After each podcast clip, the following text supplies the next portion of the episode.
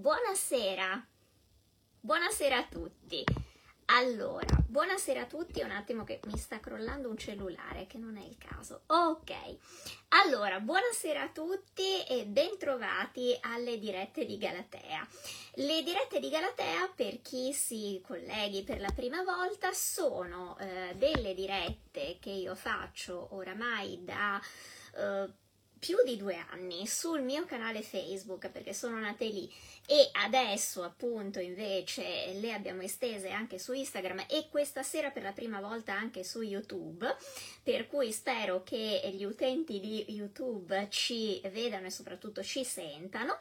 ehm, e da, sono queste dirette che noi eh, ogni martedì facciamo. Eh, come vedete dietro ci sono anche i miei portafortuna cioè il mio asinello pellue di peluche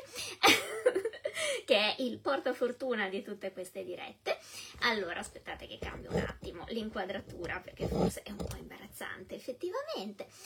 Allora, come dicevo, le dirette di Galatea, quindi sono queste dirette che noi facciamo il martedì e che sono dedicate ad un argomento di storia, argomento di storia che può essere dai più vari, anche se in genere eh, io mi specie, sono specializzata in storia del mondo antico e quindi in linea generale mi occupo di ehm, storia, medioevo, eccetera. Adesso sto cercando di mettere a posto le luci in maniera che ci si veda. Ok.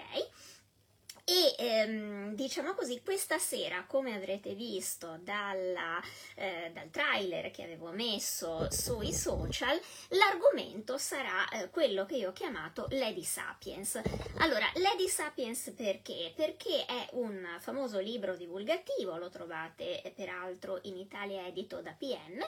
che parla delle donne preistoriche. Donne preistoriche che eh, sono state ultimamente, negli ultimi decenni, c'è stata un grande cambiamento, una grande rivalutazione su quella che è il loro ruolo e su quello che è stato anche il loro apporto allo sviluppo della civiltà, per cui mi sembrava giusto e sotto molti aspetti anche doveroso eh, parlare di queste nostre più antiche antenate. Io eh, ringrazio tutti coloro che si stanno, eh, che si stanno ovviamente eh, collegando, scusatemi ma ci vedo malissimo perché con tre schermi è veramente un po' un caos, spero di riuscire a mettere giuste le inquadrature. Allora, come dicevamo, eh, Lady Sapiens perché appunto eh, c'è stata tutta questa rivalutazione del ruolo della donna eh, che diciamo così è un argomento molto controverso. E io me ne accorgo sempre perché ogni volta che scrivo poi sulla pagina Facebook o sugli altri miei social vi ricordo tra l'altro che ho la pagina Facebook, il blog galateavaglio.com, potete seguire le dirette anche su Spotify grazie ad una ascoltatrice che poi le sbobina e le mette appunto su Spotify con il podcast Le dirette di Galatea e potete trovarmi anche su Patreon dove c'è anche la possibilità di sottoscrivere un abbonamento per sovvenzionare in qualche modo il lavoro che porto avanti.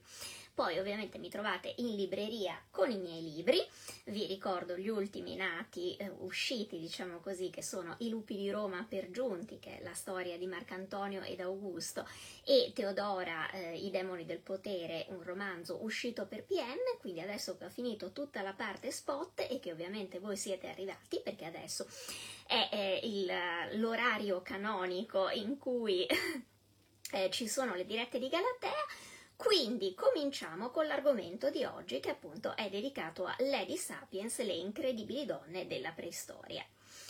Allora, come abbiamo detto, le donne della preistoria sono oggetto in questi ultimi anni di una grande revisione, un revisionismo una volta tanto buono, nel senso che eh, per lungo tempo il loro apporto e la loro funzione anche all'interno delle tribù preistoriche è stata incredibilmente sottostimata. Eh, si dava per scontato, si è dato per scontato per lunghissimi, per lunghissimi decenni che il loro apporto fosse stato abbastanza eh, circoscritto, nel senso che le donne erano sempre immaginate come, ehm, diciamo così, sì, degli elementi ovviamente importanti all'interno di queste tribù che erano molto piccole, ma il loro ruolo era sempre stato raccontato come quello di eh, servizio, diciamo così, donne che si occupavano della crescita dei figli, si occupavano della capanna eh, della capanna preistorica, ma che in sostanza non avevano, eh, a parte questo, alcun altro tipo di ruolo. Quindi cuoche, eh, governanti, mamme a tempo pieno in qualche modo. E da qualche decennio, per fortuna, questa visione della preistoria è cambiata. È cambiata per tanti motivi, è cambiata perché eh, ci sono stati eh, nuovissimi dati venuti dai nuovi siti che sono stati scoperti negli ultimi, eh, negli ultimi decenni, soprattutto dopo la seconda guerra mondiale, ma anche e soprattutto da una nuova mentalità. Perché quando si parla di storia, e va detto, quando si parla di storia femminile soprattutto, non si può eh, dimenticare il fatto che per secoli eh, gli studiosi di storia e anche gli archeologi che si è occupato degli scavi erano quasi esclusivamente degli uomini eh, diciamo così, degli uomini. Tra l'altro, ehm, nel caso dell'archeologia, quando l'archeologia, i rilevamenti, eccetera, sono diventati una vera e propria disciplina scientifica, erano degli uomini, diciamo, tra la fine dell'Ottocento e l'inizio del Novecento.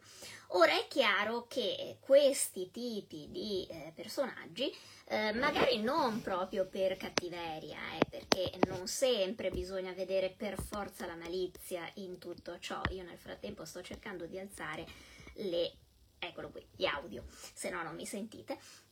Dunque, eh, non solo per cattiveria, ma anche proprio per eh, loro formazione, tendevano a immaginare le donne del passato eh, come le donne del, eh, del, loro presente, quindi come le donne che loro conoscevano, quella del, in pratica come erano le signore borghesi che ehm, erano al loro fianco e di conseguenza eh, l'immagine che loro potevano avere eh, della donna e quello che immaginavano che le donne nel passato avessero potuto fare ehm, era praticamente la copia conforme a quello che vedevano fare alle loro contemporanee, che detto tra di noi era molto poco, perché diciamo così nella società altoborghese, non dimentichiamo che poi gran parte degli studiosi di storia antica e di, e di discipline affini venivano quasi sempre dalle classi dominanti, Insomma, la, eh, le funzioni che avevano la donna all'epoca erano estremamente ridotte, nonostante fra la fine dell'Ottocento e l'inizio del Novecento le donne avessero cominciato anche a rivendicare i loro diritti, in realtà la stragrande maggioranza delle donne eh, studiava pochissimo, erano rarissime quelle che potevano dedicarsi ad una carriera eh, lavorativa erano a casa ed erano sostanzialmente eh, rintanate, rinchiuse all'interno della, della casa, all'interno della famiglia e ehm, oltretutto erano sempre accompagnate da uomini in ogni occasione pubblica, si occupavano sostanzialmente della gestione di casa e della, di allevare i figli e la loro vita in sostanza finiva lì.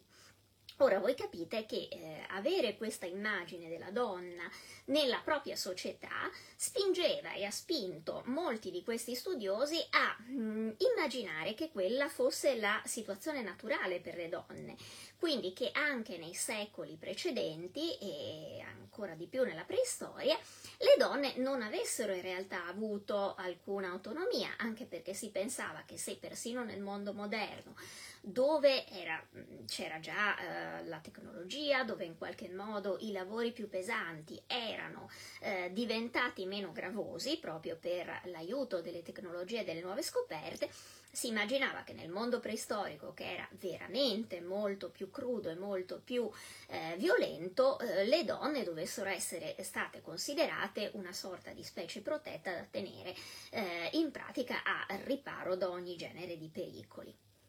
Da qui eh, le immagini che vengono fatte eh, a partire dalla fine dell'Ottocento, appunto, eh, dove si descrivono anche nelle opere divulgative, nelle, ehm, nel, negli stessi saggi, eh, si racconta la, vi- la, presunta vita di questi uomini preistorici, la storia della donna, la vita della donna era sempre, appunto, le, le donne preistoriche venivano sempre raffigurate vicino al fuoco, che si occupavano al massimo della ehm, della gestione del pasto con tantissimi figli attorno da curare e che si occupavano quindi di quelli che erano considerati i ehm, campi specifici femminili, la cura della casa in punto e della famiglia.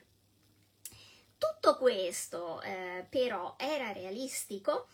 Ecco, no, nel senso che invece quando si è cominciato anche a guardare i dati venuti fuori dagli scavi eh, più antichi e soprattutto quando si è cominciato a studiare invece gli scavi, i dati che provenivano dagli scavi eh, successivi, ci si è reso conto che questa idea era totalmente o in gran parte sbagliata eh, era in gran parte sbagliata anche perché nel frattempo sono intervenute nuove tecniche che hanno permesso non soltanto di raccogliere molti più dati di quelli che venivano eh, raccolti all'inizio, per esempio del, all'inizio del Novecento e alla fine dell'Ottocento, perché ovviamente si era in un momento in cui l'archeologia, l'antropologia, l'etnografia erano anche delle scienze appena inventate, quindi alcune procedure scientifiche non erano ancora state messe a punto o addirittura non erano nemmeno state ipotizzate e soprattutto tutti questi nuovi dati, interpretati peraltro alla luce di una mentalità nuova, perché finalmente le donne erano entrate direttamente eh, anche come studiose sul campo e poi appunto si erano aperte eh, nella stessa società nuovi orizzonti per noi donne, quindi ci si era reso conto che non eravamo solo dei fragili fiorellini che devono essere protetti, ma che potevamo veramente ehm, avere un ruolo attivo, eh, anche avere un ruolo fisicamente attivo, perché poi insomma delle volte anche la vita degli archeologi richiede anche una certa prestanza fisica. Eh, diciamo così che tutte queste nuove cose, il cambio di mentalità, il cambio della vita, il cambio appunto proprio delle eh, cose che si vedevano a giro fatte da donne, ha permesso finalmente di eh, rivedere quasi completamente anche eh, tutti questi dati e reinterpretarli in una maniera che possiamo dire eh, sicuramente più consona a quella che era la realtà. Allora, innanzitutto quando si parla di preistoria è meglio mettere qualche paletto, perché diciamo così, anche dal punto di vista cronologico, la preistoria è immensa e spesso è anche un periodo che viene magari studiato un po' frettolosamente a scuola, anche perché, diciamo così, eh, è un periodo che ha dei dei problemi tecnici anche per essere raccontato, perché non ci sono ovviamente documenti scritti e fonti che ci possano raccontare esattamente cosa succedeva.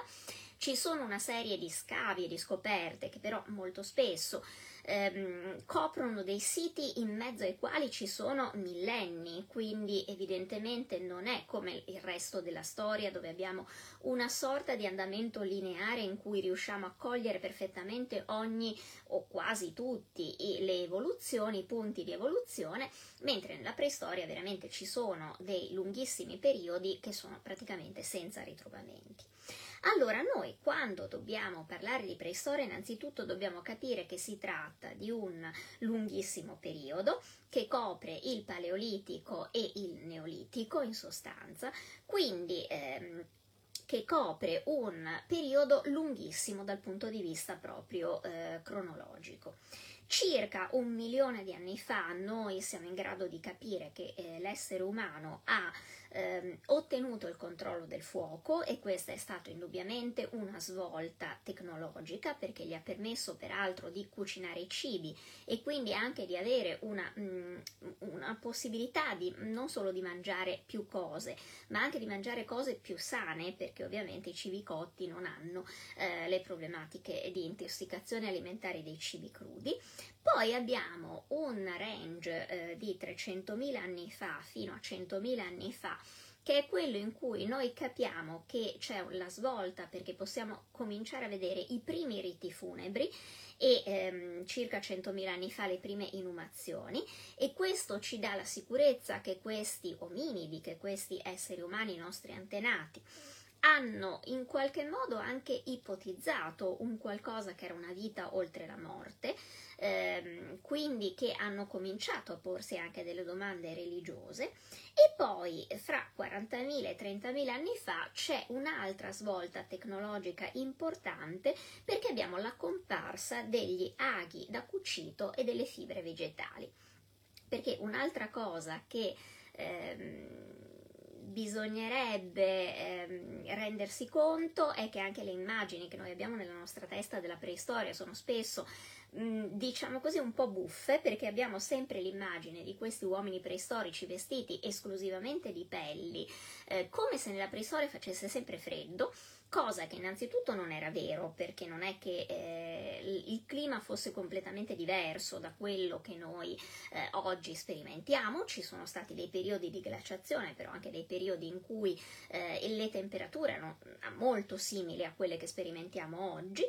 e soprattutto questa idea che eh, si vestissero appunto soltanto con della pelle ricavata dallo scoiamento degli animali, cosa che non è vera perché noi abbiamo oramai le prove archeologiche che in realtà loro producevano dei tessuti e quindi erano in grado anche di cucire e di avere delle, dei tessuti peraltro anche eh, abbastanza sofisticati perché dalle, mh, mm, dalle, immagini che ci provengono, dalle, dalle, mh, mm, dai dipinti e anche alle volte da dei resti eh, che sono mm, dei, diciamo così, dei, eh, delle tracce che sono rimaste eh, scolpite in reperti d'argilla casualmente eh, bruciatisi, quindi diventati terracotta per caso, possiamo anche vedere che questi tessuti avevano delle trame, degli orditi anche abbastanza complicati, quindi insomma erano vestiti molto bene.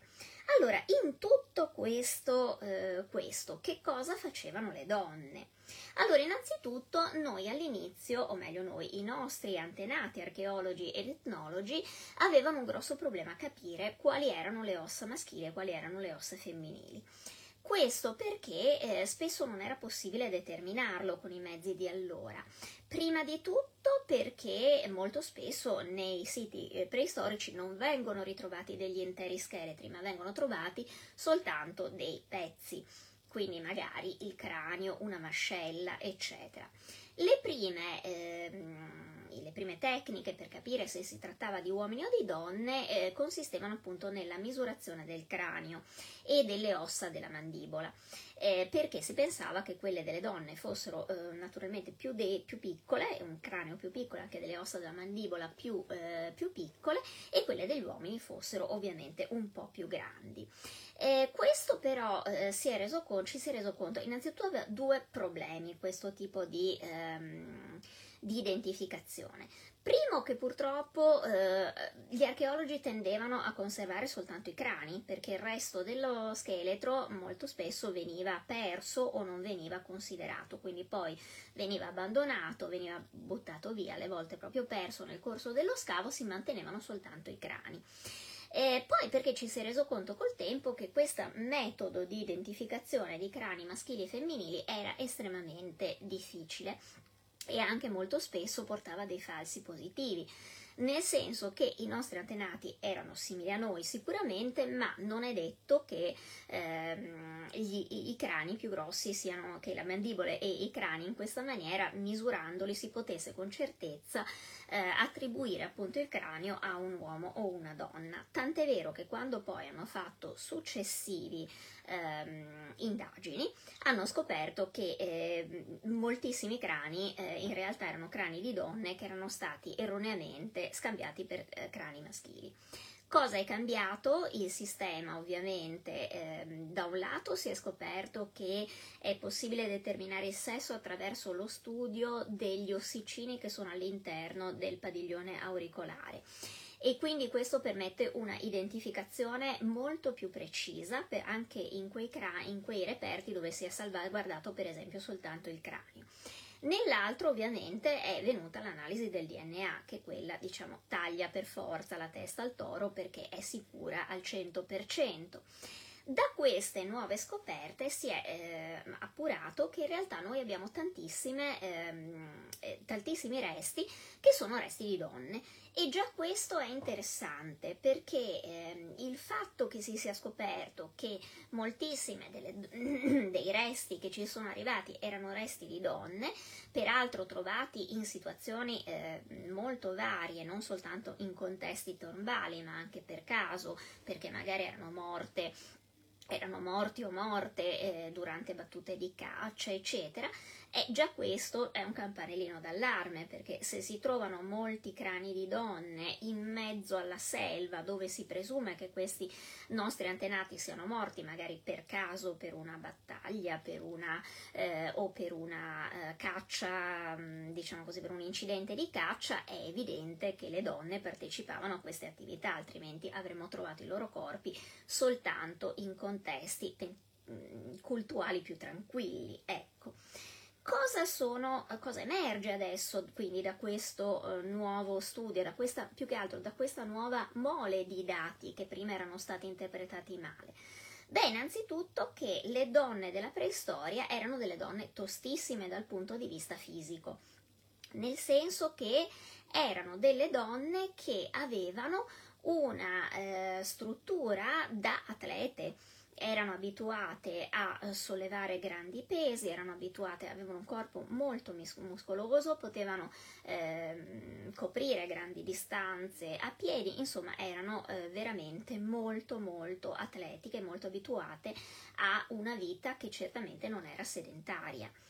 Eh, molte di loro, eh, come anche molti maschi, mostrano di aver subito una ibrinazione con i Neanderthal, quindi eh, sono frutto di incroci tra le due specie umane. E tra l'altro la cosa che, scoper- che è stata scoperta appunto eh, con, guardando il loro DNA, si è anche scoperto che almeno fino a 45.000 anni fa in Europa avevano tutti la pelle scura, nel senso che si eh, presumeva che ehm, la variazione, diciamo così, genetica della pelle, la pelle si fosse schiarita molto prima, eh, mentre in realtà pare che questi eh, nostri antenati della preistoria fossero di pelle molto molto scura, mentre molti di loro presentavano gli occhi azzurri, che è una caratteristica, mh, mm, diciamo così, eh, incidentale, nel senso che era una variante genetica, ma che doveva essere piaciuta tantissimo ai nostri antenati e soprattutto alle nostre antenate, perché evidentemente gli uomini con gli occhi azzurri si erano riprodotti tantissimo. Ehm, rispetto agli altri, quindi eh, diciamo così apprezzavano molto le nostre antenate questo tratto eh, degli, degli, esseri umani. Eh, quindi la bellezza della donna preistorica molto probabilmente si trattava appunto di una meticcia eh, con la pelle molto scura e presumibilmente anche degli occhi molto spesso chiari. Eh, da quello che sappiamo era anche molto vanitosa perché in realtà sono state trovate appunto ehm, degli ornamenti molto sontuosi, ovviamente con i materiali dell'epoca, ehm, ma soprattutto venivano usati eh, ornamenti di conchiglie di madreperla e anche denti di cervo. E la cosa interessante è che questi tipi di, orga- di ornamenti in realtà erano fatti con questi materiali che sono naturali, però molto spesso venivano fatti e venivano trovati addosso a donne che appartenevano a tribù dove non era facilissimo procurarseli, nel senso che conchiglie, madreperla e anche i denti di cervo ehm, provenivano probabilmente da terre molto distanti ehm, rispetto a quelle dove era stata sepolta o comunque dove viveva questa eh, signora così riccamente adornata il che ci fa eh, presupporre che ci fosse una serie eh, molto ehm, fitta di scambi, soprattutto di questi materiali di pregio che venivano comprati quindi dalle elite di queste tribù primitive e che venivano quindi usati per, eh, per, adornare appunto questi personaggi. Il fatto che le donne fossero adornate con tutti questi materiali e che poi come vedremo ehm, questi materiali le seguissero anche spesso nel corredo funebre, quindi venissero eh, sepolti con loro, fa pensare che questi materiali fossero una loro proprietà privata e comunque che fossero delle donne, quindi che avevano una certa disponibilità economica per potersi comprare o acquistare questi tipi di eh, materiali così rari e anche che avessero all'interno delle loro tribù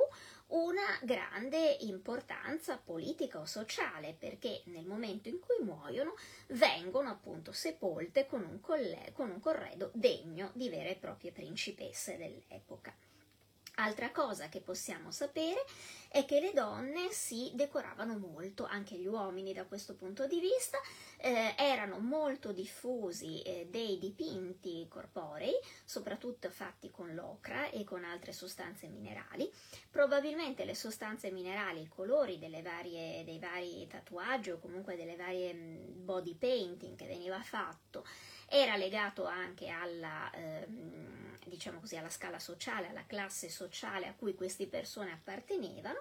e comunque eh, probabilmente avevano anche un significato religioso o comunque appunto di riconoscibilità sociale immediata.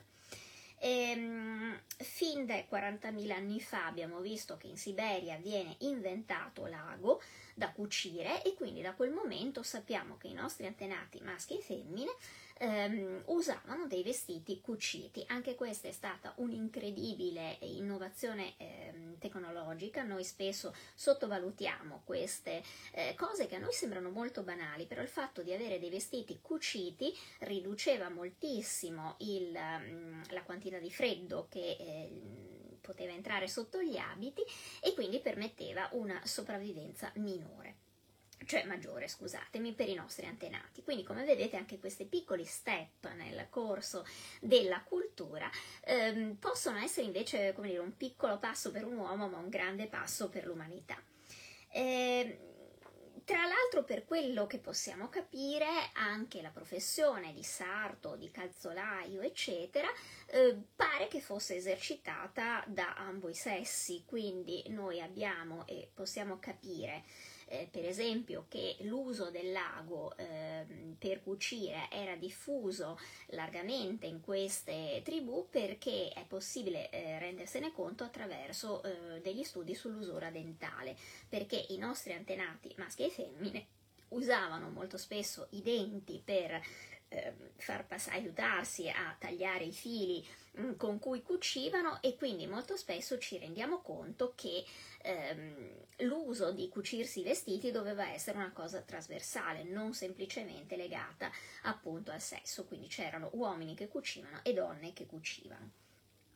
Cosa possiamo dire invece dagli studi, tra l'altro incrociati del DNA di queste tribù?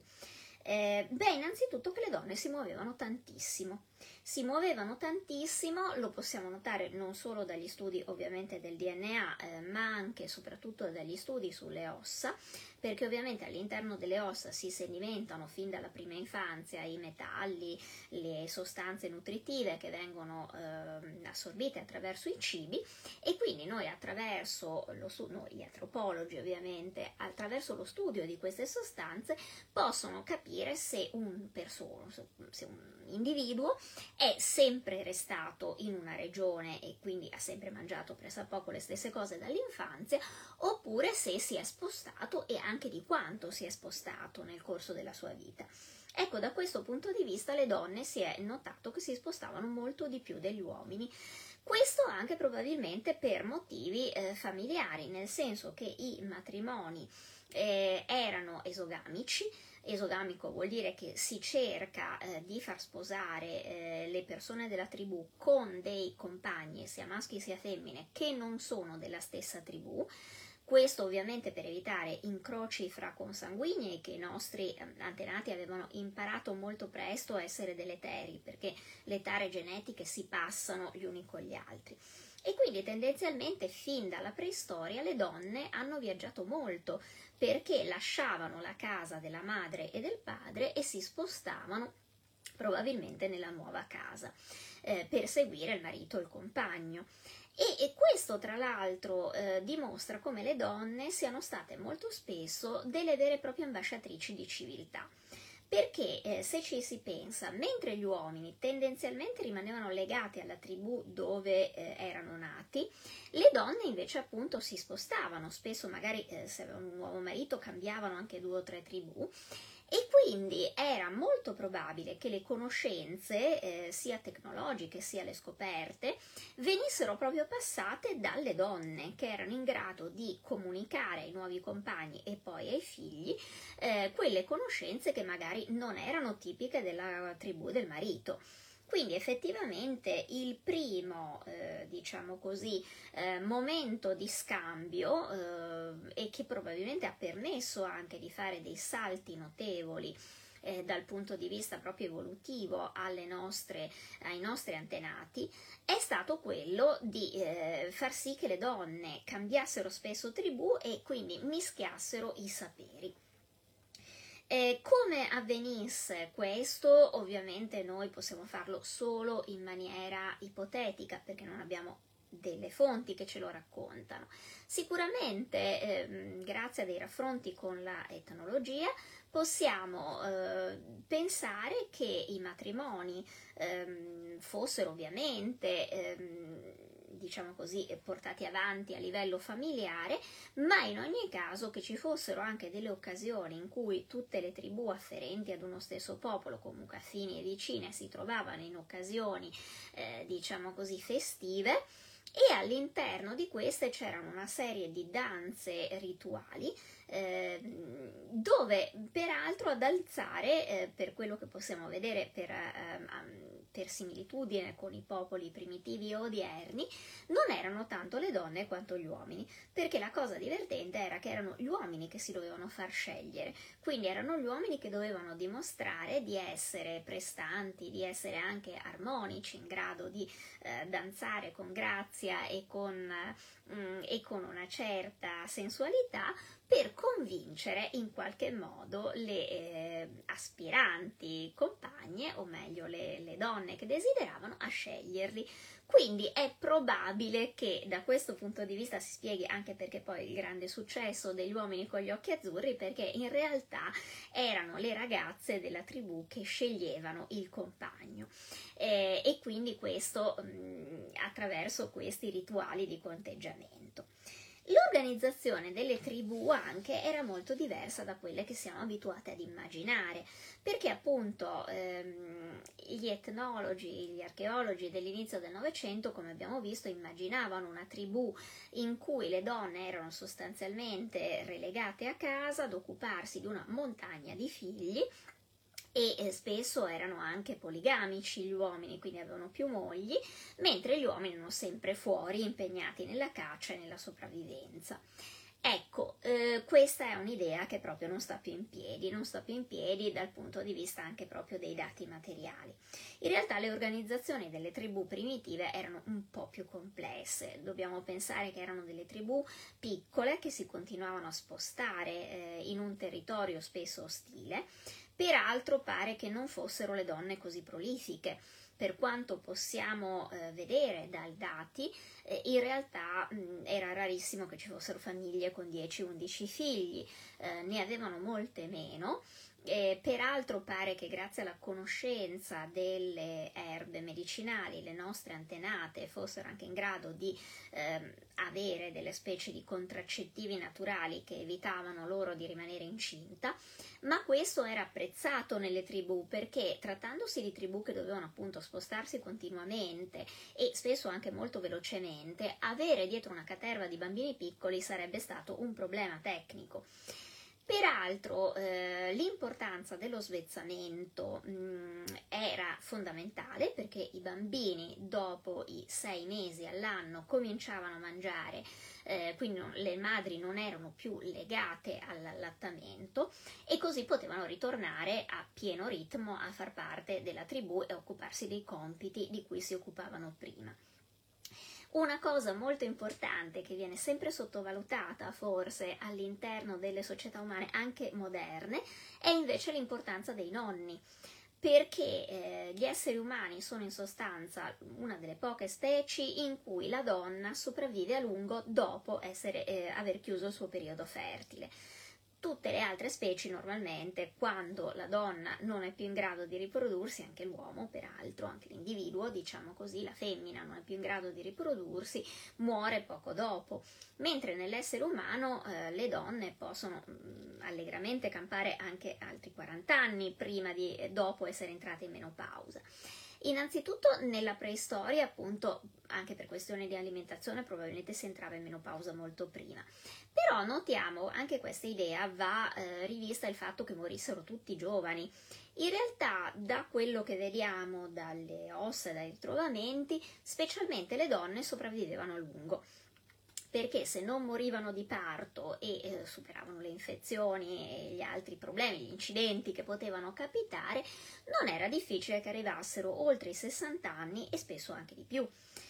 Per cui, insomma, c'era un lungo periodo in cui in sostanza facevano le nonne, o meglio, si occupavano probabilmente dei bambini piccoli, perché una volta che eh, la madre aveva finito di allattarlo, il bambino eh, non era ovviamente ancora, ehm, come dire, non era ancora autonomo naturalmente, però non era più così legato alla madre, quindi poteva essere tranquillamente parcheggiato presso una nonna o un'anziana della tribù che si prendeva cura, o un anziano anche della tribù, cioè i nonni appunto,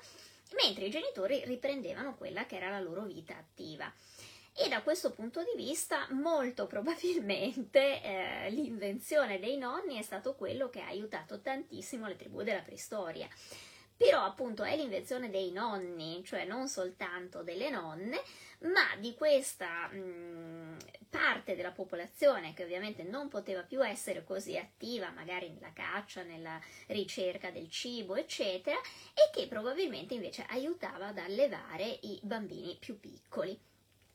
Noi abbiamo testimonianze di donne, peraltro, che nella preistoria si vedono dalle pitture rupestri, hanno una sorta di marsupio con cui si portano dietro i bambini, quindi appena il bambino eh, poteva essere portato, veniva portato dietro dalla madre nel corso delle sue attività quotidiane.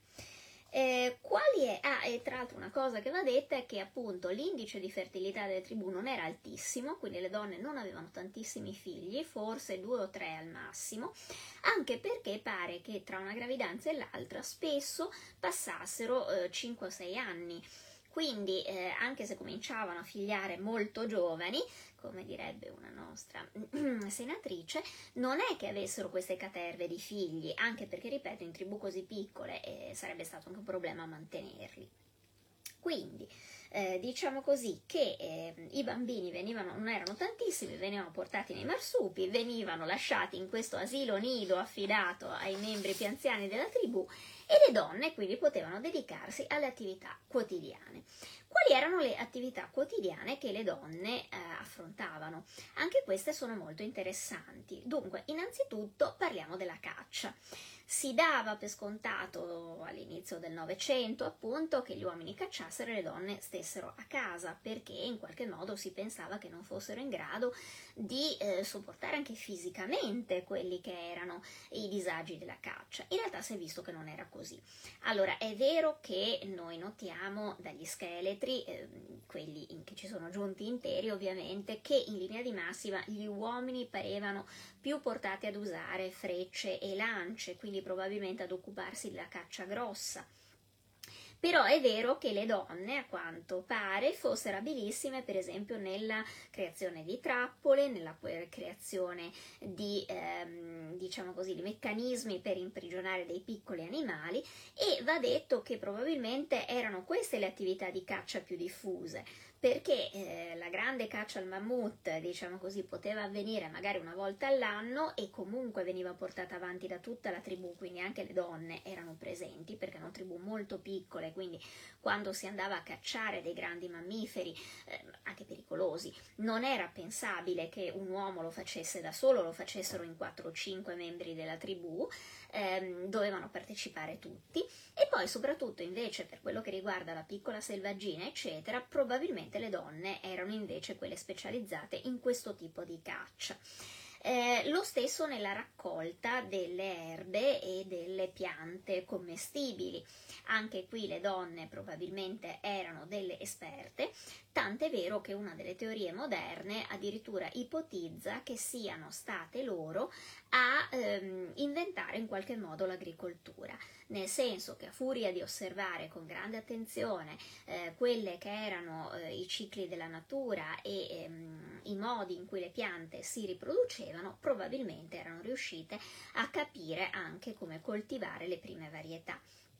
Poi molto probabilmente facevano le mugnaie, questo siamo in grado eh, e si occupavano della eh, produzione della pasta e del pane e questo siamo in grado di capirlo eh, sempre dagli scheletri perché si è visto che c'erano eh, delle particolari conformazioni delle ginocchia e dei polsi che dimostrano che le donne eh, facevano dei lavori inginocchiati e eh, usando appunto i polsi probabilmente per impastare e per pestare il grano, comunque insomma i cereali e quindi la raccolta del cibo e dell'agricoltura era probabilmente una delle eh, importanti e diciamo fondamentali eh, aspetti ehm, che venivano curati dalle donne. Quindi è possibile che, cioè è probabile, anzi è altamente probabile, che eh, avessero un ruolo fondamentale per la sopravvivenza della tribù, perché il grande animale lo puoi cacciare una volta ogni tanto quando lo becchi, ma poi quello che ti consente di campare è in realtà eh, il lavorio costante, appunto, portato avanti dalle donne. Abbiamo anche dei sospetti che fossero delle ceramiste, questo perché alcuni, diciamo così, ehm,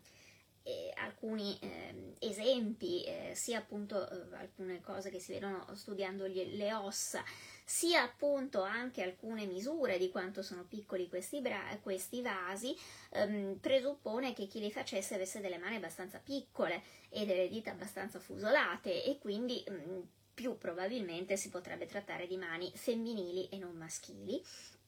E ehm, è molto probabile che comunque fossero coinvolte nella fabbricazione delle punte delle frecce e delle armi e quindi che fossero perfettamente in grado, sia uomini che donne nella tribù, di eh, scheggiare la selce, di formare dei piccoli utensili, anche perché non dimentichiamoci che erano delle, degli individui che dovevano essere abituati a sopravvivere anche quando restassero da soli, quindi evidentemente ognuno doveva un po' arrangiarsi a saper fare di tutto e eh, molto probabilmente erano anche eh, coloro che si occupavano della tessitura, anche se per dire non è escluso che queste attività, anche la tessitura e la cucitura, come abbiamo visto, molto probabilmente erano delle attività che venivano portate avanti in parallelo sia da uomini che da donne, perché appunto i denti dimostrano che in realtà tutti usavano agua e filo. Quindi l'immagine che noi abbiamo di queste eh, tribù primitive in realtà è molto più ehm, molto diversa da quella che ci potremmo immaginare e anche molto più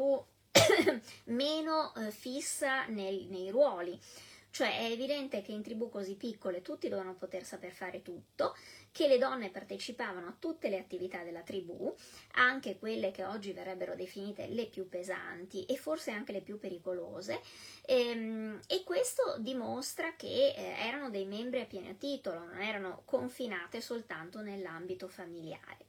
Noi sappiamo che erano anche eh, presenti nei momenti eh, cultuali importanti, perché eh, per esempio studiando le grotte francesi si è scoperto, eh, sono rimasti praticamente i passi fossilizzati di alcuni di questi antichi abitanti e si è scoperto che era una processione formata da uomini, donne e bambini. Quindi quando si entrava in queste grotte dove venivano celebrati dei culti particolari di cui purtroppo noi non abbiamo idea,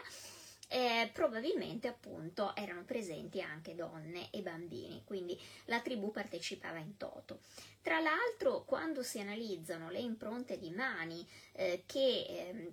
si trovano all'interno delle grotte e quindi queste mani venivano stampate uh, sopra le pareti rocciose, probabilmente con un fine magico di favorire la caccia. Eh, le misure antropometriche di queste mani hanno dimostrato che non sono solo mani di uomini, quindi sicuramente le donne partecipavano eh, e se partecipavano ai rituali molto probabilmente poi partecipavano anche alla caccia perché non ci sarebbe stato eh, molto senso nel, nell'escluderle.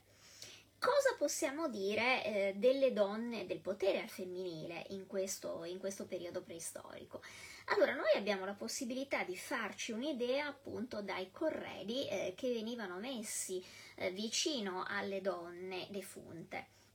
Innanzitutto abbiamo detto erano delle donne con un grandissimo oh, gusto estetico, avevano delle acconciature molto complicate, con perline fra i capelli, con delle trecce molto complicate, forse anche con delle specie di parrucche. Non siamo in grado di dirlo al 100%, ma magari con capelli posticci, ecco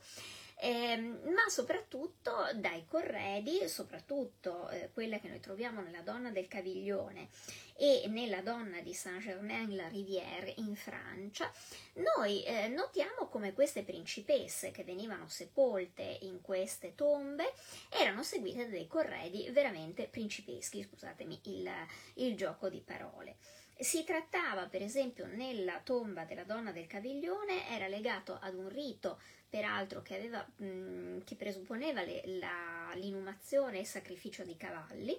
quindi un animale che eh, oggi noi ehm, in qualche modo non, non, associeremo immediatamente ad una eh, sepoltura femminile perché si pensa che il cavallo sia più legato ad un ambito guerriero. In realtà questa donna aveva ehm,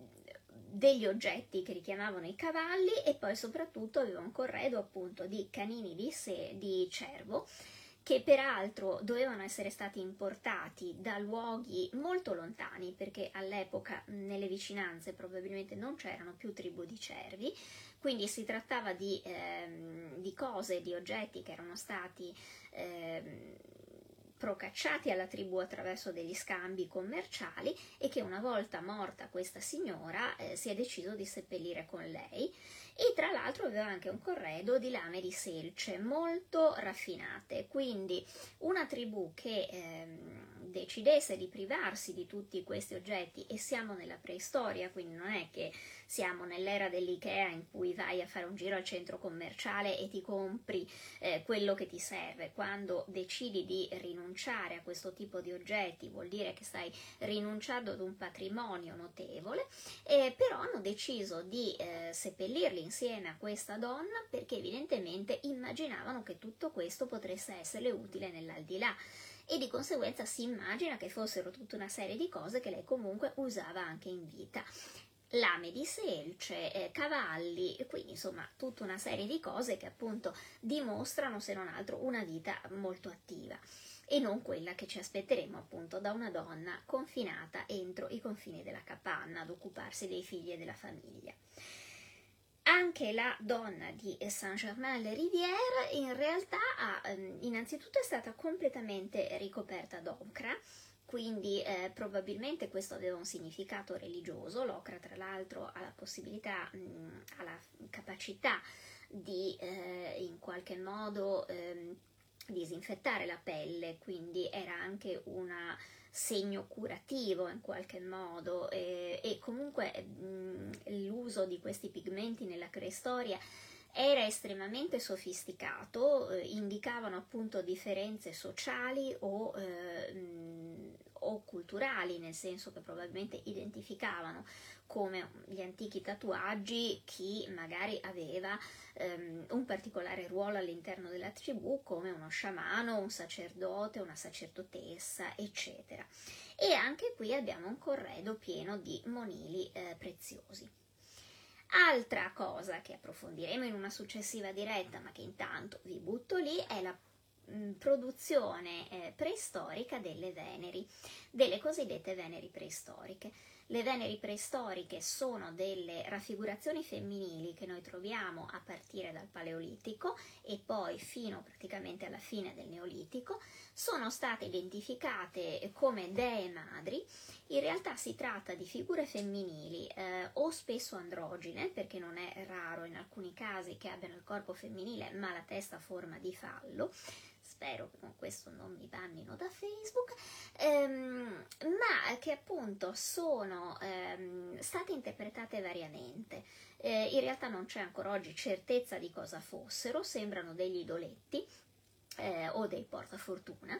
Da questo punto di vista, siccome eh, la zona pelvica e i seni sono estremamente enfatizzati, eh, si presume che fossero delle divinità della fecondità ma fecondità intesa a tutto uh, tondo, um, nel senso rela- proprio letterale della parola, visto che sono delle donne molto cicciottelle, diciamo così, molto paffute, ehm, ma nel senso di fertilità in generale, non soltanto come si è pensato all'inizio appunto del, del, no, del, no, del Novecento, alla fine dell'Ottocento, come divinità della fertilità femminile, nel senso delle dee madri perché incinta, ma di una fertilità più generale, cioè della fertilità della terra, della fertilità eh, a cui eh, bisognava appellarsi per trovare il cibo. In realtà, ripeto, non è chiaro che cosa raffigurassero, perché è chiaro che sono delle figure femminili, ma poi dagli, eh, dai reperti e dagli scheletri abbiamo capito che le donne preistoriche non assomigliavano assolutamente a queste donne molto in carne. Nella preistoria era estremamente difficile che una donna riuscisse a mettere su così tanta ciccia, diciamo così, anche perché appunto non avevano tantissimo da mangiare e poi soprattutto mh, lavoravano tantissimo, quindi erano molto più muscolose.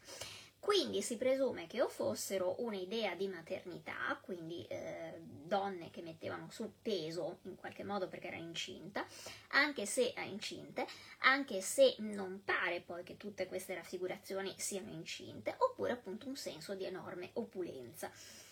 Mm, da quello che riusciamo a capire eh, erano delle raffigurazioni divine. Su cosa rappresentassero in realtà, sulla valenza di queste rappresentazioni, ci sono ipotesi ehm, avagonate. Addirittura alcuni ehm, nel, all'inizio del Novecento hanno pensato che fossero delle rappresentazioni persino porno. In realtà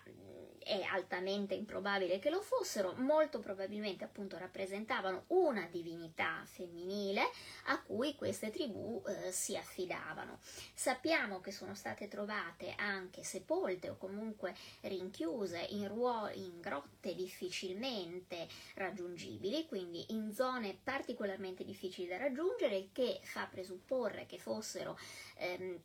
delle rappresentazioni che servivano per particolari riti e quindi si è ipotizzato che tra l'altro queste, ehm, queste piccole dee, queste raffigurazioni, eh, fossero in sostanza anche usate da sacerdotesse, molto probabilmente da guaritrici o da sciamane, perché mm, grazie ai paralleli con anche appunto tribù ehm, odierne, che però sono ad uno stadio appunto simile a quello delle tribù preistoriche, si è visto che molto spesso le donne, proprio per la loro incredibile competenza nell'usare le, le erbe e nella loro conoscenza delle piante, molto spesso sono appunto sacerdotesse, sciamane e guaritrici. Non sappiamo appunto a che cosa servissero di preciso queste statuette, si presume a fini cultuali, Mm, però è certo che sono tutte statuette femminili, cioè non ci sono rappresentazioni maschili. Eh, non ce ne sono proprio e vista la messe di dati che oramai abbiamo ehm, appare abbastanza improbabile che ce ne fossero perché sarebbe strano che fossero mh, mm, state distrutte tutte le mh, mm, rappresentazioni maschili e ci fossero giunte solo quelle femminili. Quindi si presuppone che in questa età così lontana da noi in realtà forse il divino fosse esclusivamente femminile, cioè ci fosse l'idea che eh, il Dio, in realtà quello che noi oggi chiamiamo Dio al maschile, fosse una dea. Ma di questo parleremo eh, con diffusione nelle prossime dirette di Galatea, anche perché vi do un anticipo, ci sarà presto un nuovo libro e queste tematiche, eh, quelle relative alla grande dea, eh, saranno al centro quindi di questa mia nuova fatica e quindi non vedo l'ora di parlarvene. Intanto abbiamo passato quasi un'ora e quindi adesso scorro velocemente le io devo anche spostare un po' il cellulare spero di non fare macelli se cade tutto è perché sono goffa come al solito. Ecco è caduto tutto infatti. Allora vedo se scorro le vostre domande lasciatele eventualmente nei commenti e eh, io poi magari rispondo dopo. Vi ricordo che la puntata sarà disponibile appunto su Spotify La troverete anche su YouTube perché l'ho eh, registrata questa volta in contemporanea, non c'ero mai arrivata che potevo fare direttamente la diretta su YouTube. Adesso quindi se riesco a salvarla eh, va tutto bene e quindi la salvo anche su YouTube e quindi la ritroverete anche lì. E se no la trovate come al solito salvata sia su Facebook che su Instagram. Adesso leggo le vostre domande, sempre che qualcuno se le volete mandare io provo a leggerle. Allora, intanto grazie perché siete stati tantissimi questa, questa, sera a seguirmi e sono contenta perché volevo cominciare l'anno con una diretta e prometto che cerco di farle più regolarmente. Um, ci sono state una serie di, di casini quest'anno per cui non sono mai riuscita a riprenderle in maniera regolare, ma adesso ci provo. Allora, dunque saluto ovviamente tutti quelli che mi hanno salutato, intanto guardo su Facebook, buon anno a tutti. Ehm, Dunque, eh, Enza Stragapede, eh, io sapevo che i matrimoni esogamici si imposero perché quelli endogamici erano causa di conflitti all'interno della tribù. I eh, primitivi avevano già fatto la correlazione taragenetica con accoppiamenti tra consanguini, ma penso che sia abbastanza evidente, cioè non è che sia proprio una cosa che non salta all'occhio. Poi, ripeto, più che conflitti all'interno della tribù, il problema è che magari si cerca di attirare nuovi membri per la tribù, cioè noi dobbiamo pensare che queste che noi chiamiamo tribù erano molto spesso famiglie allargate, quindi primo non era sempre detto che ci fossero un numero sufficiente di donne o di uomini per accontentare tutti, quindi qualcuno si doveva per forza sposare fuori, ma anche perché appunto ci si rischiava di, di sposare fra, fra fratelli e fra sorelle altrimenti, perché non c'erano molte alternative. Ehm, dunque, Daniele Sai, grazie. Saluto ovviamente tutti gli altri. Ehm, sì, le Lady Sa, Cristina Mattioli, sì, le Lady Sapiens erano veramente emancipate e sì, devo dire che anche a me l'idea di questa diretta è venuta per delle affermazioni abbastanza orribili che sono state fatte nell'ultimo periodo da alcuni esponenti politici in cui appunto si invitavano le ragazze diciottenni a eh, avere figli come unica aspirazione. Le nostre eh, nonne preistoriche probabilmente l'avrebbero mandata al diavolo, e come penso che sia abbastanza intuitivo. Allora, eh, mi è sfuggito un passaggio. Se i, mo- se i primitivi seppellirono i loro morti, come mai hanno raccontato di teschi di uomini e donne ritrovati in mezzo alla selva? Beh, innanzitutto perché probabilmente morivano, mh, mm, morivano per caso, cioè per incidente. Secondo perché alle volte ehm, probabilmente anche i contesti sono stati distrutti, nel senso che magari quello che noi vediamo oggi è un teschio, può essere portato via da un'alluvione, può essere stato portato via da una frana, quindi non è detto sempre che il luogo, luogo di ritrovamento sia quello di sepoltura. Poi ripeto, gli incidenti capitavano, se uno veniva sbranato in mezzo al bosco da un animale e non riuscivano più a ritrovarne il corpo eh, rimaneva lì o cadeva da una scogliera, eccetera. Quindi, eh, quindi era così eh, molto spesso.